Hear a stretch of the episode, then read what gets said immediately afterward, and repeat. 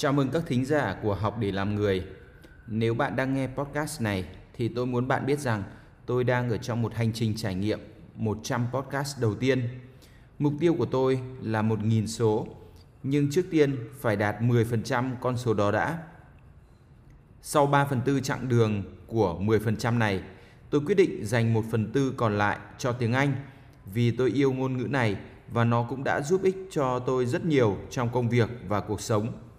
Nhờ ngôn ngữ này, tôi được đến nhiều nước trên thế giới, từ châu Á, châu Âu đến châu Mỹ. Nó cũng giúp tôi biết đến những cách tư duy mới mà nếu chỉ có tiếng Việt thì tôi không bao giờ tiếp cận được. Dù đã học tiếng Anh vài chục năm, nhưng tôi nói ngôn ngữ này không nhiều. So với tiếng Việt thì có khi chỉ bằng 1%. Vậy nên, khi tôi nghĩ đến việc dùng tiếng Anh cho podcast, ngay lập tức tôi thấy hào hứng dù tôi chưa nói tốt lắm, nhưng nếu không nói thì tôi sẽ không bao giờ khá lên được. Tôi tin vào sự trải nghiệm và thực hiện một cách đều đặn và liên tục. Thế nên nếu bạn thấy chưa hay thì hãy bỏ qua cho tôi nhé. Coi như một lần nghe thử để xem khả năng hiểu tiếng Anh thông qua một người Việt học tiếng Anh.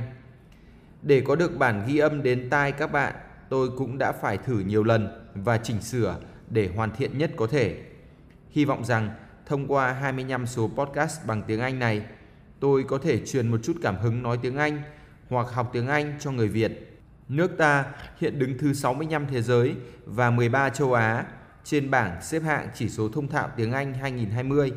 Tôi hy vọng mỗi người Việt sẽ tự mình làm gì đó để trình độ tiếng Anh của Việt Nam ít nhất cũng bắt kịp Malaysia hay Philippines. Singapore thì xa vời lắm. Chúng ta cùng bắt đầu thôi. Let's start now. Episode 91 Thinking Walked 15 kilometers to realize something. I couldn't. My mind is designed simply. It can't think one way or another. All focus is on one way, which is all the time negative. After a night sleep, I look in the mirror and one thought crossed my mind. Why don't I try to tame as a tamed? It's a whole new world and it should work like a charm. One more thing to let more good things to come in. I should keep words from not coming out. Restrict them widely and wisely. Is the key to my desired life.